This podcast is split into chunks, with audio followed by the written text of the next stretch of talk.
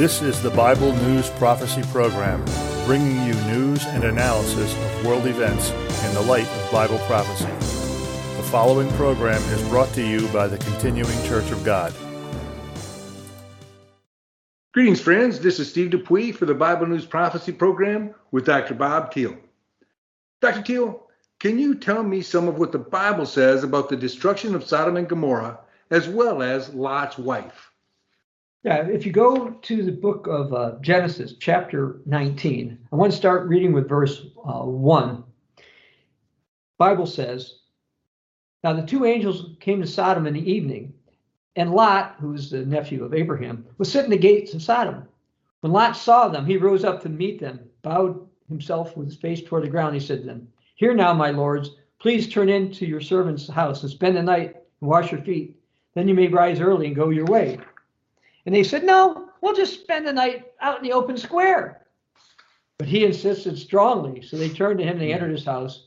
He made them a feast. And he baked them unleavened bread and they ate.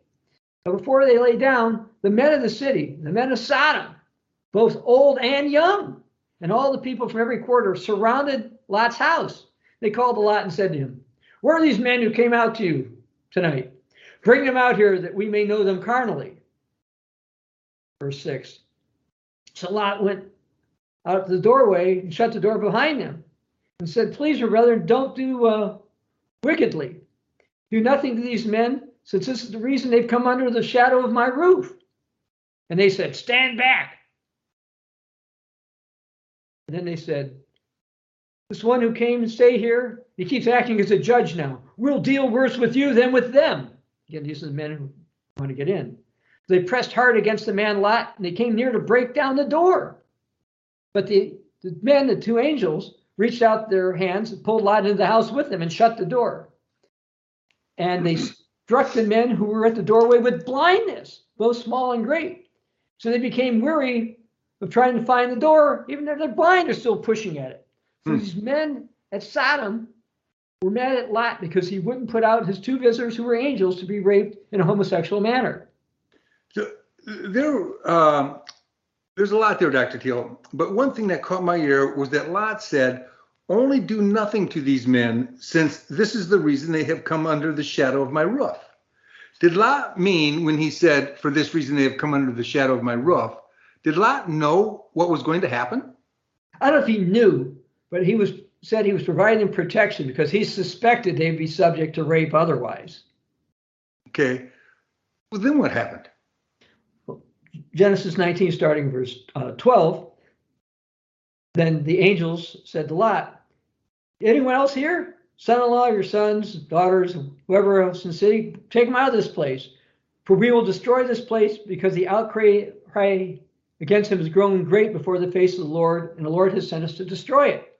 So Lot went out and he spoke to his son in laws who'd married his daughters and said, Get up, get out of this place, for the Lord's going to destroy the city. But his son-in-law thought he was just joking. Lot's son-in-laws stayed in Sodom and did not believe him. No. Now, going back to Genesis 19, now picking up verse 15. The morning dawned, the angels urged Lot, urged Lot to hurry, saying, Arise, take your wife, your two daughters who are there, lest you be consumed in the punishments of the city. And while he lingered, the men took hold of his hand, his wife's hand, and hands of his two daughters, the Lord being merciful to him, and they brought him out and set him outside the city. So it came to pass when they brought him outside that he said, Escape for your life. Don't look behind or stay anywhere in the plain. Escape to the mountains, lest you be destroyed. Verse 18. Then Lot said, Well, please, my lords, uh, in that deed now, if your servants found favor in your sight, you've increased mercy, which you've shown by saving my life. But can I just escape in the mountains? Lest some evil overtake me and I die. So see, this city is near enough to flee to. It's a little one. Please let me escape there. Isn't it a little one that my soul may live?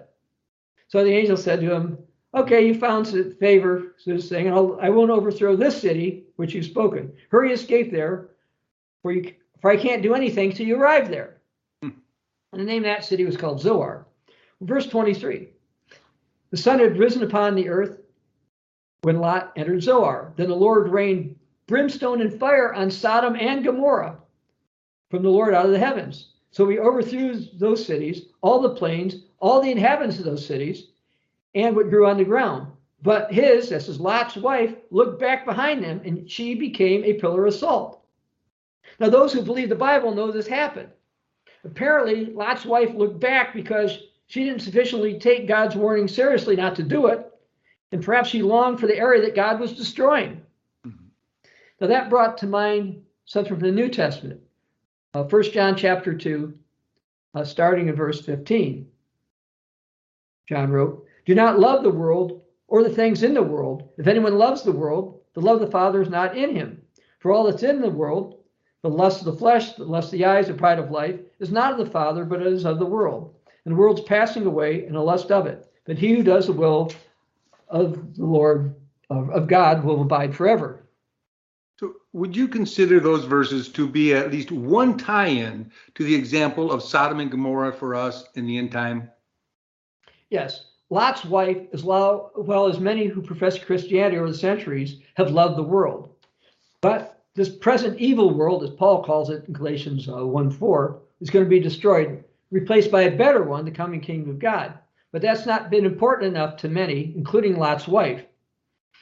Now, that said, in the first century, the Jewish historian Josephus mentioned that he saw the pillar that was Lot's wife. And he wrote about that in his Antiquities of the Jews, uh, book one. So let me read his account. About this time, the Sodomites grew proud on account of their riches and great wealth.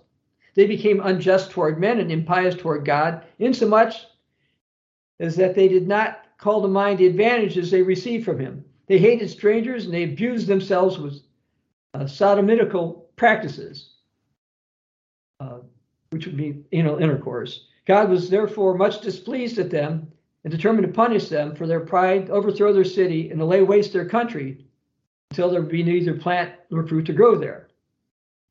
God was much displeased at their impudent behavior. So he smote both those men with blindness and condemned the Sodomites to universal destruction. But Lot, upon God's informing him the future destruction of Sodomites, went away, taking with him his wife, his daughters, uh, and those uh, uh, who were betrothed to them didn't believe Lot. So God cast down a thunderbolt in the city, put it on fire, laid it waste. But Lot's wife, continually turning back to view the city as she went from it, being too nicely inquisitive what would become of it, because God had forbidden her to do so, was changed into a pillar of salt, for I have seen it, and it remains to this day. Josephus seems to suggest that the actions of the men of Sodom toward the angels would be another reason that Sodom and Gomorrah are an example to us in this end time. Would you agree? Oh, yes.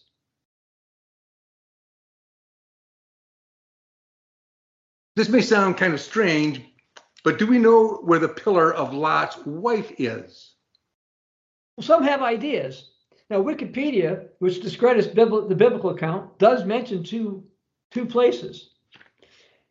Uh, under Pillar of Salt, under Lot's, Lot's wife, it says, the story appears to be based in part on a folk legend explaining a geological feature. It says there's a pillar of salt named Lot's wife.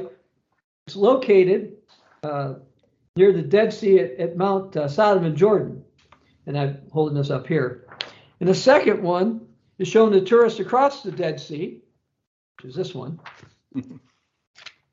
in Jordan, not far from the ruins of the Byzantine monastery of St. Lot. So, is it really possible that the author of Genesis saw some rock formation and said, Wow, this is really a great story. I think I'll make one up and include it in the Bible? No, that's absolutely absurd. The account in Genesis was not made up because of one or two geological formations. Now, instead of considering that one of those pillars may actually confirm the biblical story, Wikipedia continues to hold an anti biblical bias on uh, many areas. Uh, regarding people like this, the Bible, for example, Romans 3 4 says, Indeed, let God be true and every man a liar. And in 1 Timothy 6, Paul warns uh, Timothy to guard what's committed to your trust, avoid profane, that's secular, and idle babblings in contradiction of what's falsely called knowledge by professing it, some have strayed concerning the faith. So we can't rely on places like that. And mm-hmm. that's actually also prophesied. Also, Paul wrote to Timothy in 2 Timothy 3 1. So for know this in the last days, perilous times are going to come. Verse 6 led away by various lusts, always learning and never coming to the knowledge of truth. There are evil men and impostors who grow worse and worse, deceiving and being deceived. And that's what we saw. Now, that said, there are some who believe in this. In uh, February 2024, Israel365 News posted uh, something related to this, uh, which was uh, uh, this particular one. So, what it says is we're, today we're visiting an unusual biblical site where truth is strangers in fiction, located in the heart of the Judean desert. Outside was completely composed of sulfur, as opposed to the rest of the desert, which is composed of limestone. While standing at this abnormal enclave of salt, salt, tourists immediately understand this is not a natural geological force. Indeed, the sulfur found here is unique. It's 98% pure and white, unlike natural sulfur. What happened here would remain an unexplained mystery. The Bible recording didn't say what happened. And It talks about the destruction of, of Sodom and Gomorrah, and that uh, Lot's wife decided to turn around and turn into a pillar of salt. Now, whether or not that location uh, is Lot's wife or not, uh, Lot was turned into a pillar of salt, and we've got two possible locations that people have identified. So Is it possible that yet another lesson we are able to take from Sodom and Gomorrah in these end times is to keep our eyes focused on God and don't look back on the misery we're leaving behind? Yes. And in the New Testament, by the way, in Jude 7, it says that Sodom and Gomorrah gave themselves up to sexual immorality and went against strange flesh, and there set forth an example, suffering the vengeance of eternal fire. And in 2 Peter chapter 2, verse 6, Peter wrote, The cities of Sodom and Gomorrah were turned into ashes, making them an example for those who would live ungodly. And so now there's another reason, by the way, to bring up uh, Lot's wife. Now, Lot's wife, we would not have expected to be sexually immoral, but she was killed along with the others, perhaps because she condoned their behavior. But Jesus even mentioned her in Luke chapter 17, verse 26. He talks about how it was in the days of Noah, people ate and drank and all this kind of stuff, and they got then got destroyed. Likewise, and also in the days of Lot, they ate and drank, they brought, sold, planted, and built. But then fire and brimstone came and then he warns in the future that uh, there's a time to flee and not to turn back. Verse 32, Jesus says, Remember Lot's wife. And whoever will seek to save their physical life is going to lose it, lose its life will preserve it. Now, Jesus is saying destruction is coming. He mentioned other things that happened in the past. He mentioned destruction of Sodom and pointed out that Lot's wife, who could have and should have been saved, didn't heed the warnings and she perished. In fact, that Jesus mentioned Lot's wife shows it's not some folklore. So Wikipedia is basically saying Jesus is a liar too. Anyway, Jesus' basic point was that in the end time, most Christians who are Laodiceans aren't going to heed the warnings that they should to flee when they should. And that's part of the reason why Jesus said, Remember Lot's wife. Now, we all need to believe the word of God and not discount it. Lot's wife did. Don't be like her and don't do that yourself. Because the reality is, in the end time, most Christians are Laodicean. Most Christians are not going to heed the warnings because they think that they know better or the time is not yet. Just like Sodom and Gomorrah, were condemned, with they had their wealth, they thought everything was fine. Jesus says the same thing to the Laodicean Christians. Now, that being said, certainly, yes, I believe that uh, Lot's wife was turned into a pillar of salt. Yes, there's geological evidence in two places, in two possible locations, one of which could be Lot's wife. We need to mm-hmm. believe the Bible, but we also need to heed the warnings because those warnings are applicable to us now. Thank you, Dr. Thiel.